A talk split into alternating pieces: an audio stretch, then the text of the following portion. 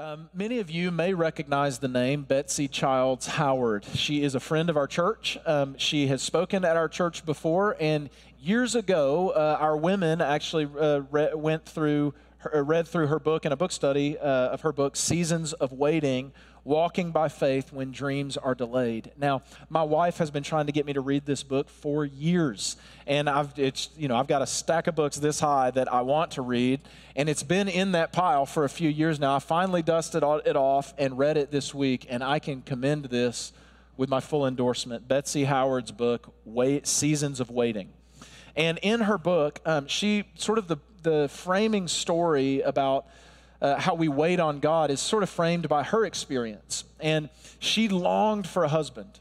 And she, you know, she wanted to be married. Many of you, we've all, many of you have had this, uh, had this desire before you got married. Many of you have this desire now.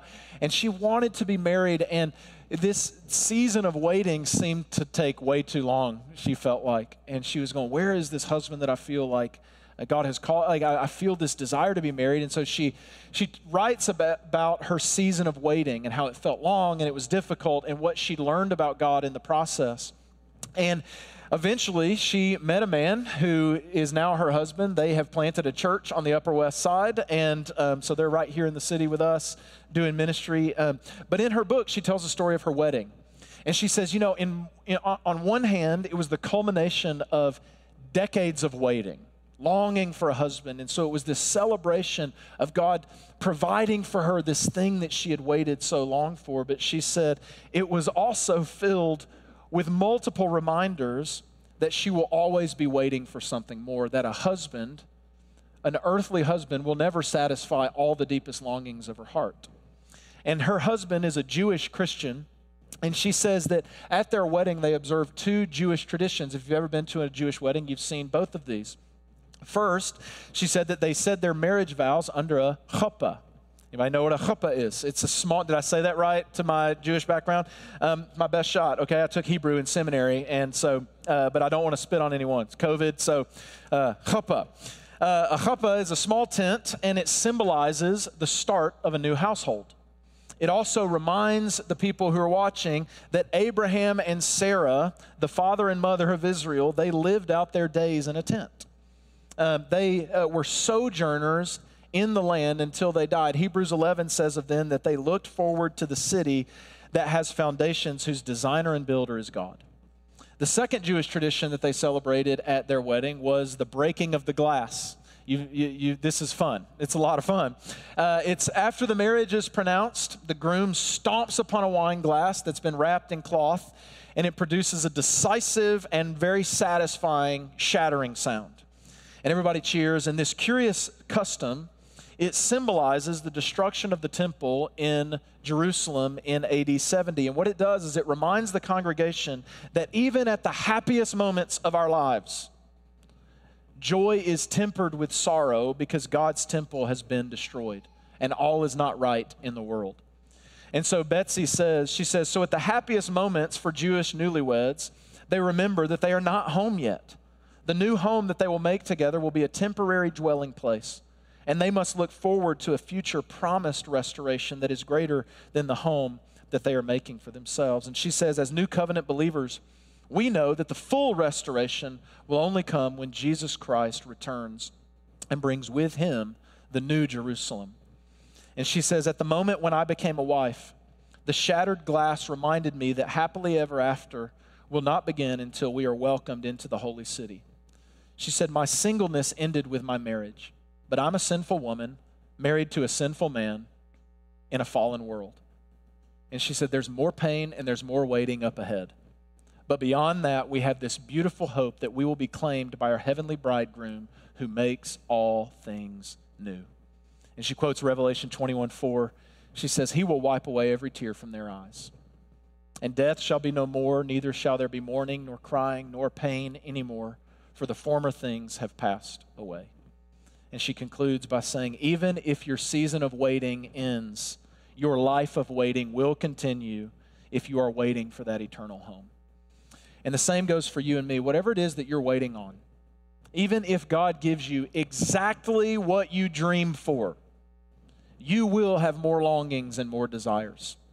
that you will have to wait for in this life. We are in an Advent series titled While We Wait. And we're all waiting for something. Everyone in this room is waiting for something. You're maybe you're waiting for a relationship. Perhaps you're waiting for a marriage, perhaps you're waiting for a child, perhaps you're waiting for an adult child to come home. Perhaps you're waiting for a healing, perhaps you're waiting for a home.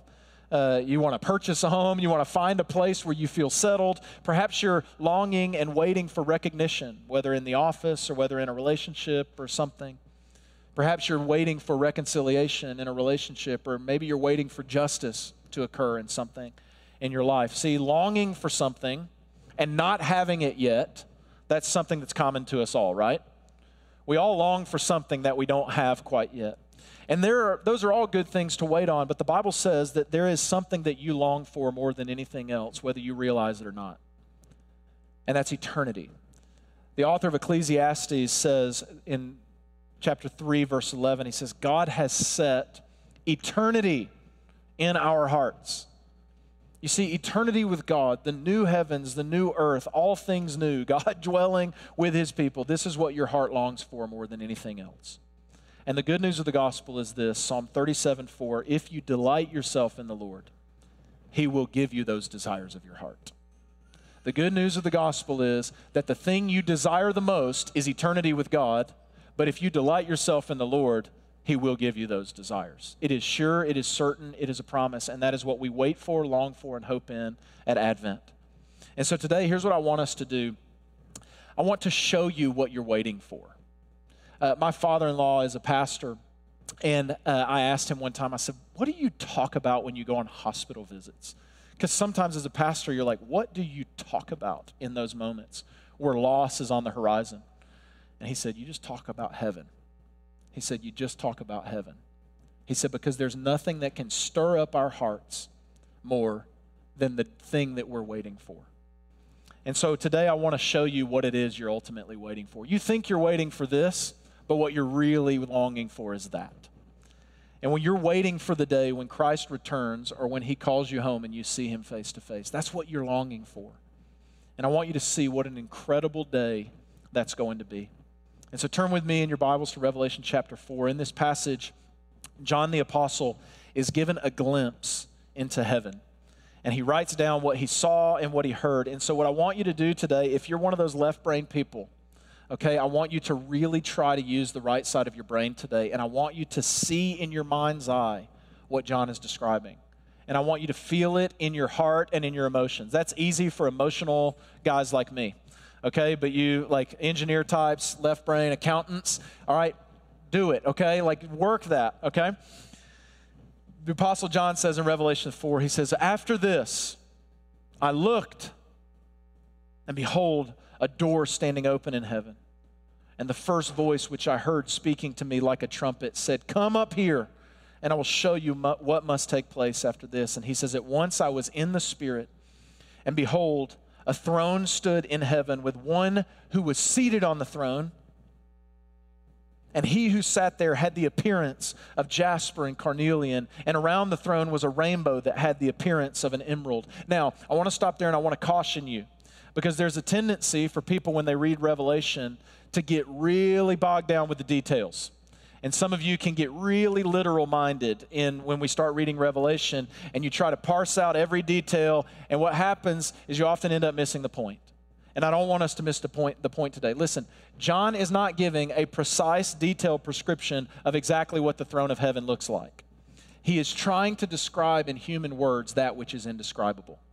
So if you go to the Museum of Modern Art and you look at Van Gogh's Starry Night, is that what a starry night looks like? No. It's an impression of what a starry night looks like. It is Van Gogh trying to show you what emotionally a starry night feels like. He's not trying to imitate a starry night perfectly. What John is doing in the book of Revelation is he's not saying, everybody let's study what jasper and carnelian are he's saying there, they, the, there is a throne in heaven and there is one who is seated on the throne and the question is not, does the rainbow that comes around the throne, is it a, a rainbow colored emerald Or is it an emerald colored rainbow? We're not thinking about that today. The, the, the point is, there is a throne in heaven, and there is one who sits on that throne, and from that throne radiates vibrant color and beauty and power and authority. There is one right now in heaven sitting on a throne, and from that throne emanates all that is beautiful and radiant and powerful and has authority. And the Apostle John goes on, he says, Around that throne, there were 24 thrones. One, two, three, four, five, six, seven, eight, nine, ten, uh, 24 thrones around the throne. And on those 24 thrones were 24 elders. Scholars think that may represent the 12 apostles and the 12 tribes of Israel but they were clothed in white garments with golden crowns on their heads. Again, we're not trying to parse out exactly who the, tw- the 24 elders are, but here's what it is these are people who have crowns on their heads, and they are sitting on thrones, which means these are people who hold authority. But their thrones are facing the throne, the one who is in authority. So, all authority, all kings, all dignitaries in this life, their attention on that day is turned to the one who sits on the throne. And it says that from the throne came flashes of lightning and rumblings and peals of thunder. And before the throne were burning seven torches of fire, which are the seven spirits of God. And before the throne there was, as it were, a sea of glass like crystal.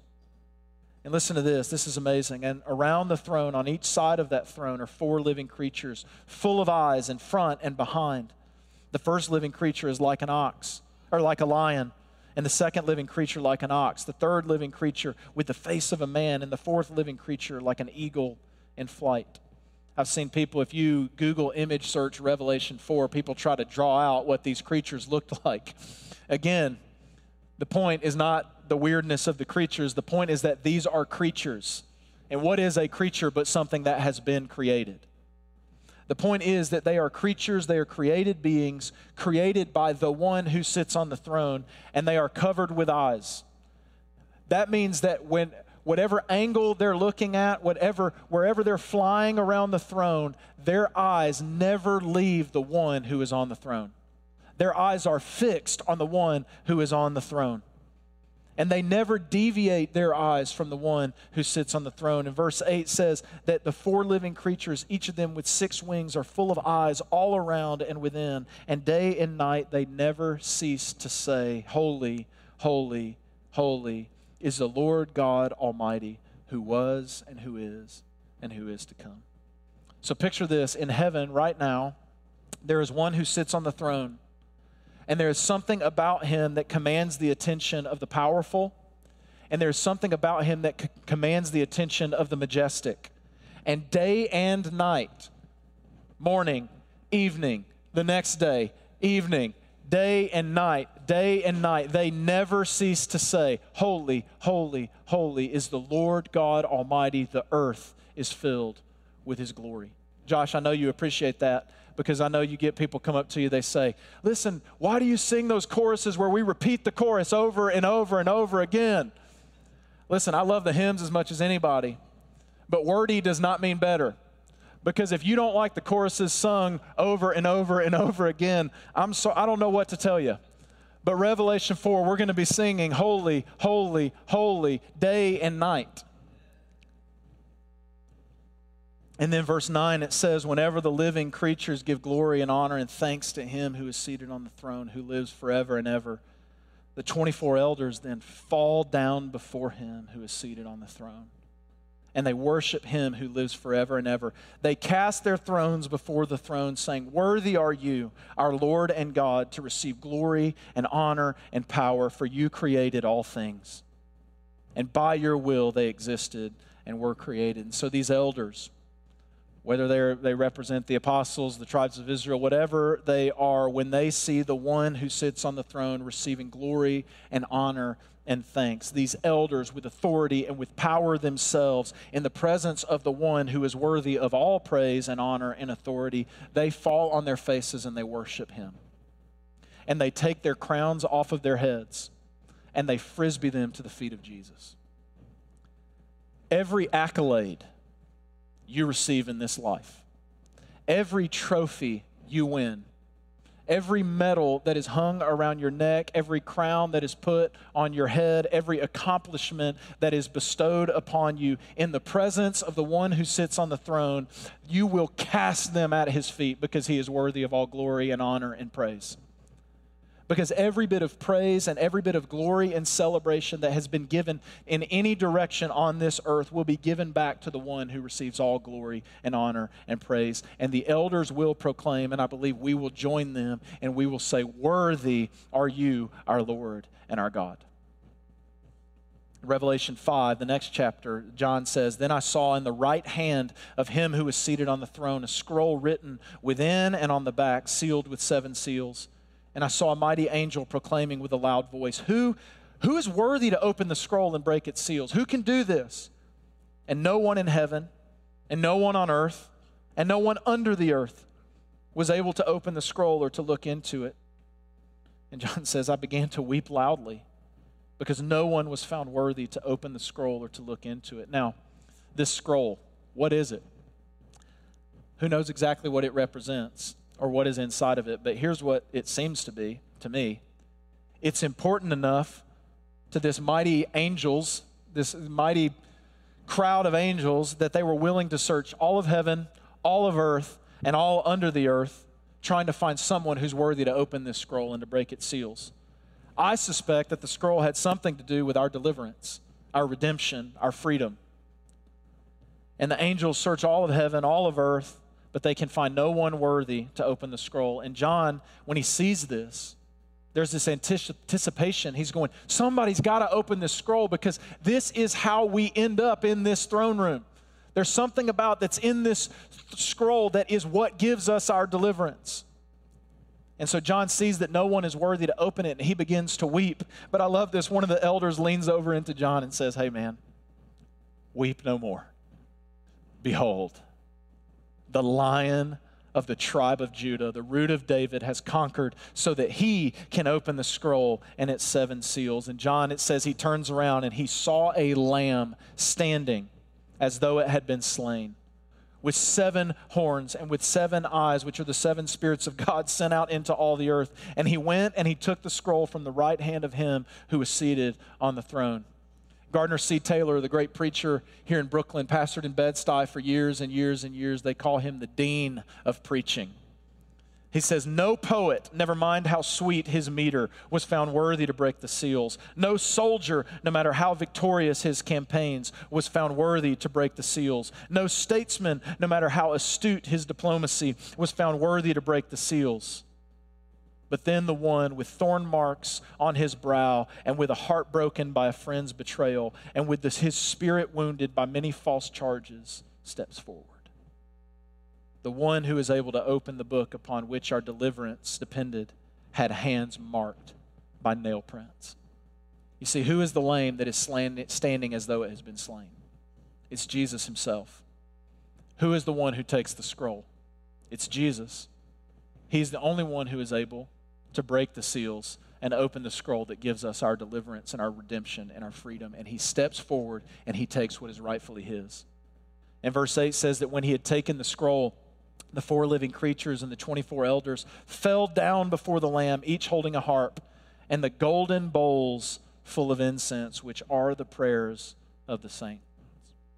Golden bowls full of incense, which are the prayers of the saints. Isn't that a beautiful image? Does prayer matter? Does God hear my prayers? How many of you have asked that question before? Does God hear them? Do they matter? I want you to know today that every prayer you've ever prayed, every moment you've ever praised, every desperate request that you have ever cried out to God, every time you've prayed for your parents, every time you've prayed for your children, every time you've prayed for your friends, every time you've prayed for the lost, every time you've prayed for the hurting, every time you've prayed for your own self, your prayers are there in a golden bowl, and they're being laid before the feet of the one who is worthy to break the seals and open the scroll. Do your prayers matter? Yes, they matter. And does God hear your prayers? Yes, God hears your prayers. They are like incense rising up into heaven. And then it goes, John goes on, he says, Before the Lamb, the creatures and the elders, they sang a new song, saying, Worthy are you to take the scroll and to open its seals. For you were slain, and by your blood you ransomed people for God from every tribe and language and people and nation, and you have made them a kingdom and priests to our God, and they shall reign on the earth. He says in verse 11, Then I looked and I heard around the throne and the living creatures and the elders and the voice of many angels, numbering myriads of myriads and thousands of thousands, saying with loud voices, so keep in mind now you've got elders, you've got crazy creatures, you've got now myriads of myriads of thousands of thousands. That's another way of saying infinite angels around the throne of God. And with a deafening roar, they shout, Worthy is the Lamb who was slain to receive power and wealth and wisdom and might and honor and glory and blessing. And John says, I heard every creature in heaven and on earth and under the earth and in the sea and all that is in them saying, To him who sits on the throne and to the Lamb be blessing and honor and glory and might forever and ever. And the four living creatures said, Amen and then they fell down. And what I think is funny is they've already fallen down at least once. And they're fall, they just like it's, they're falling down like just on, on their face before the Lord. And Revelation 7 goes on to say that added to the creatures and the elders and the angels were a multitude of people, us, you and me, that no one can count from every tribe, every tongue, every nation, every language. Then they step forward. We step forward with the creatures and the angels and the elders, and all together we join in on the song with people from ancient times, people from modern times, Germans, Ethiopians, Americans, Chinese, Indians, Bangladeshis, Upper West Siders, Nigerians, Long Islanders, even New Jerseyans all around the throne of Jesus with palm branches in our hands, saying, Holy, worthy, honor, glory, blessing. Revelation 7, verse 10 says, Salvation belongs to our God who sits on the throne and to the Lamb. And the elders hear that and they say, Amen, and they fall down again because he is worthy, the one who sits on the throne. I want you, what are we waiting for? Think of the greatest worship service you've ever been to. I want you to think of the greatest worship event you've ever experienced where you felt like the Spirit of God was just overwhelming every part of your being. We've, hopefully, you've had a moment like this. That is going to be like a single drop of water in the infinite ocean compared to what this worship on that day will be like. And you will participate in this. This is the future that awaits you if you are a follower of Jesus by grace through faith in Jesus. You will see this. You will join in on this. But there's so much more to be seen. Revelation 21, several chapters later, John says, And then I saw a new heaven and a new earth. For the first heaven and the first earth had passed away, and the sea was no more. And I saw the holy city, a new Jerusalem, coming. Listen, I know when I read long passages of scriptures, there is a spiritual warfare component that makes you want to tune out. I want you to hear this. Do not miss what I'm about to read to you. Dial in. If you're going to dial in at any point, this is it. And I saw the holy city, the new Jerusalem, coming down out of heaven from God, prepared as a bride adorned for her husband. And I heard a loud voice from the throne. The one who sits on the throne speaks and says, Behold, the dwelling place of God is with man and he will dwell with them, and they will be his people, and God himself will be with them as their God. And Josephine, listen to this. And he will wipe away every tear from their eyes. And death shall be no more, neither shall there be mourning, nor crying, nor pain anymore, for the former things have passed away. And he who was seated on the throne said, Behold, I'm making all things new. He didn't say, I'm making all new things. This idea that God's just going to burn everything up and start all over, that is that's not what the Bible says. He's making all things new, not making all new things. He's making you new. He's making this earth new. And he says, Write this down, for these words are trustworthy and true. This is the New Jerusalem. It's the place where all mourning is gone, all dying is gone. There's no more tears because God Himself wipes them from our faces. Listen, I love New York City, but I cannot wait for the New Jerusalem. The day is coming when Jesus Himself, the man of sorrows, will bring heaven to earth. He will build a new city, and in that city, God will dwell with us. And we will be His people, and He will be our God. And He will wipe away every tear from your eyes. I know we've all cried some tears over the last couple years. Elizabeth, he's going to wipe those tears from your eyes. Death will be no more. Your weeping is going to turn to laughing. Isn't that good news? He will make all things new, and you will live in a new city with God Himself. Now, you say, What's that city like? We've gotten a little bit of a description. Let's see what else He says. He says, And I saw no temple in the city. Remember the people of Israel, like the, like the temple being destroyed, that, that broke their hearts. But in the New Jerusalem, there's no temple because there's no need for one.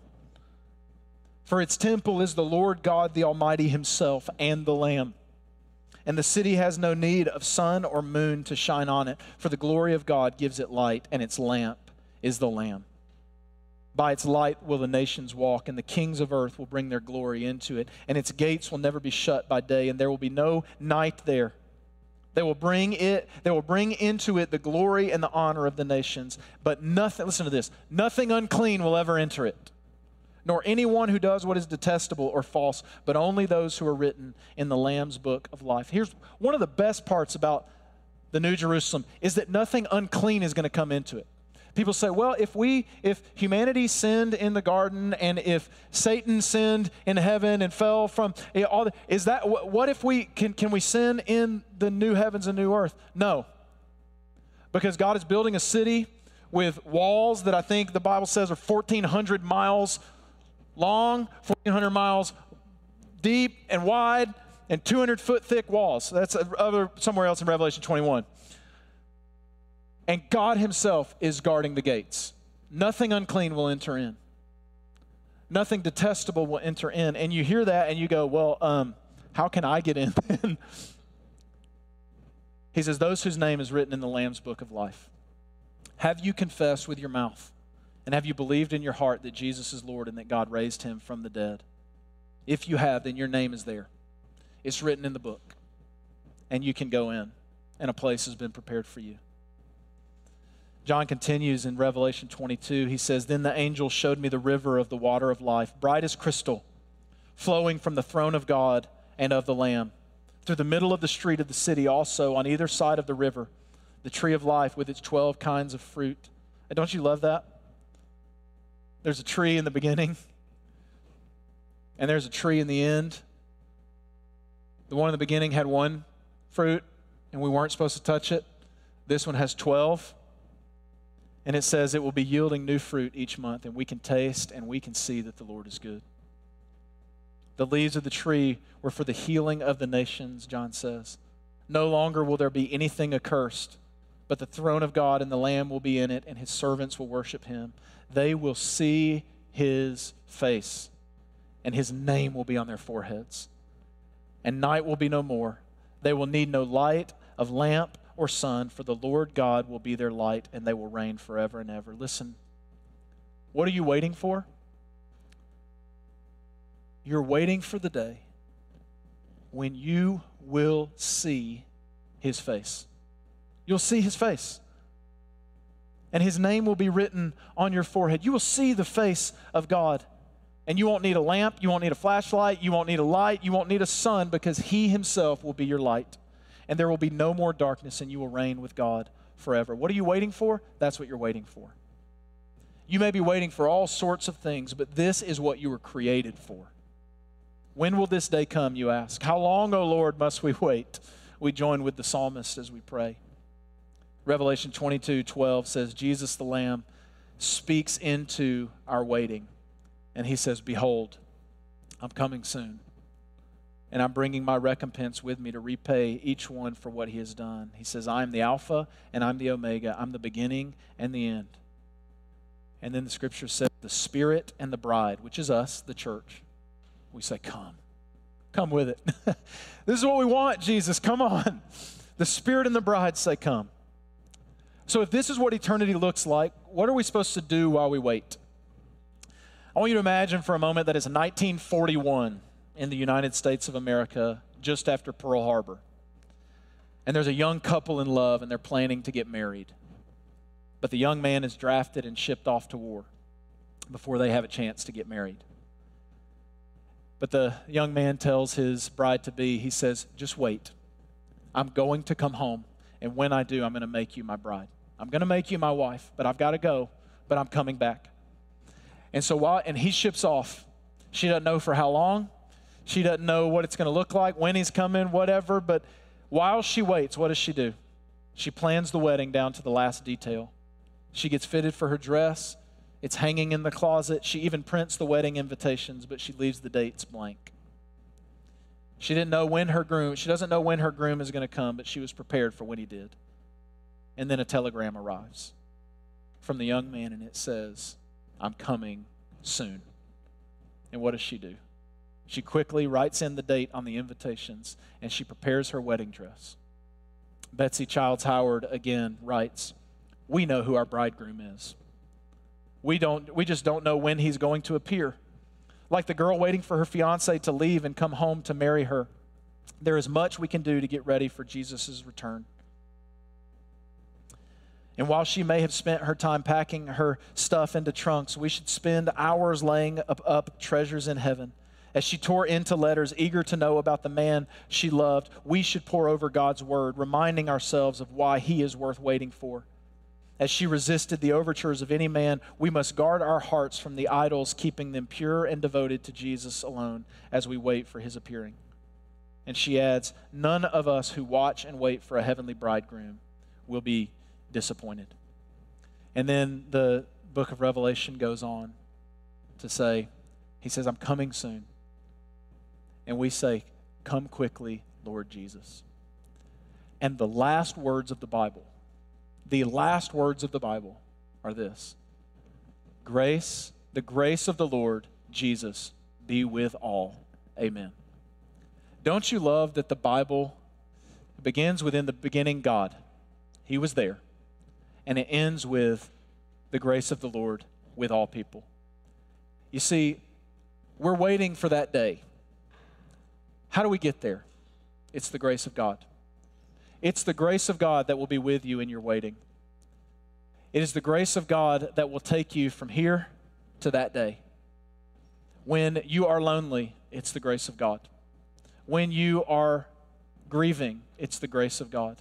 When you are hurting, it's the grace of God. When you're sick, it's the grace of God. When you did that thing that you said you would never do again, it's the grace of God that you trust in. When you are walking through the dark night of the soul, it is the grace of God that will walk with you. It is the grace of God that is with you when your spouse dies. It is the grace of God that will be there when your child is diagnosed with something horrific. It is the grace of God that will be there when the relationship ends. It was the grace of God that will be there when all things feel hopeless and lost, and it is the grace of God who will walk you through the pain. The grace of the Lord Jesus be with all. 'Twas grace that brought us safe thus far, and grace will lead us home. Let me pray for you, church. God, we, our souls wait for the new heavens and new earth. And God, there's, there, there's no way we can describe it. John was doing the best he could. He, he said it had the appearance of this and that, and it looked like this. And even John seemed to be stuttering over his words. And God, we can't describe what awaits us. But we do know through your word what you've done to secure eternity for us.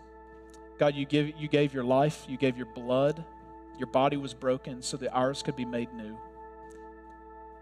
God, your grace has been with us all along. There is a great deal of loss that has been experienced over the last few years in this church. And it's your grace that has led us to today, and it's your grace that will lead us to that day. You've been with us, and so we thank you. And you'll be with us, and so we thank you. And so, God, we fix our eyes on you, the author, the perfecter of our faith. Your word says that we are to set our minds on things above, not things on earth. And so, God, today we fix our eyes on Revelation 4 and Revelation 5 and Revelation 7 and Revelation 21 and Revelation 22. And we long and we hope and we wait for that day. And while we wait, we pore over your word. While we wait, we we, we wait with anticipation and hope that you are coming soon. And so we say, the Spirit and the bride join together, and we say, Come quickly, Lord Jesus. And it's in your name we pray. Amen.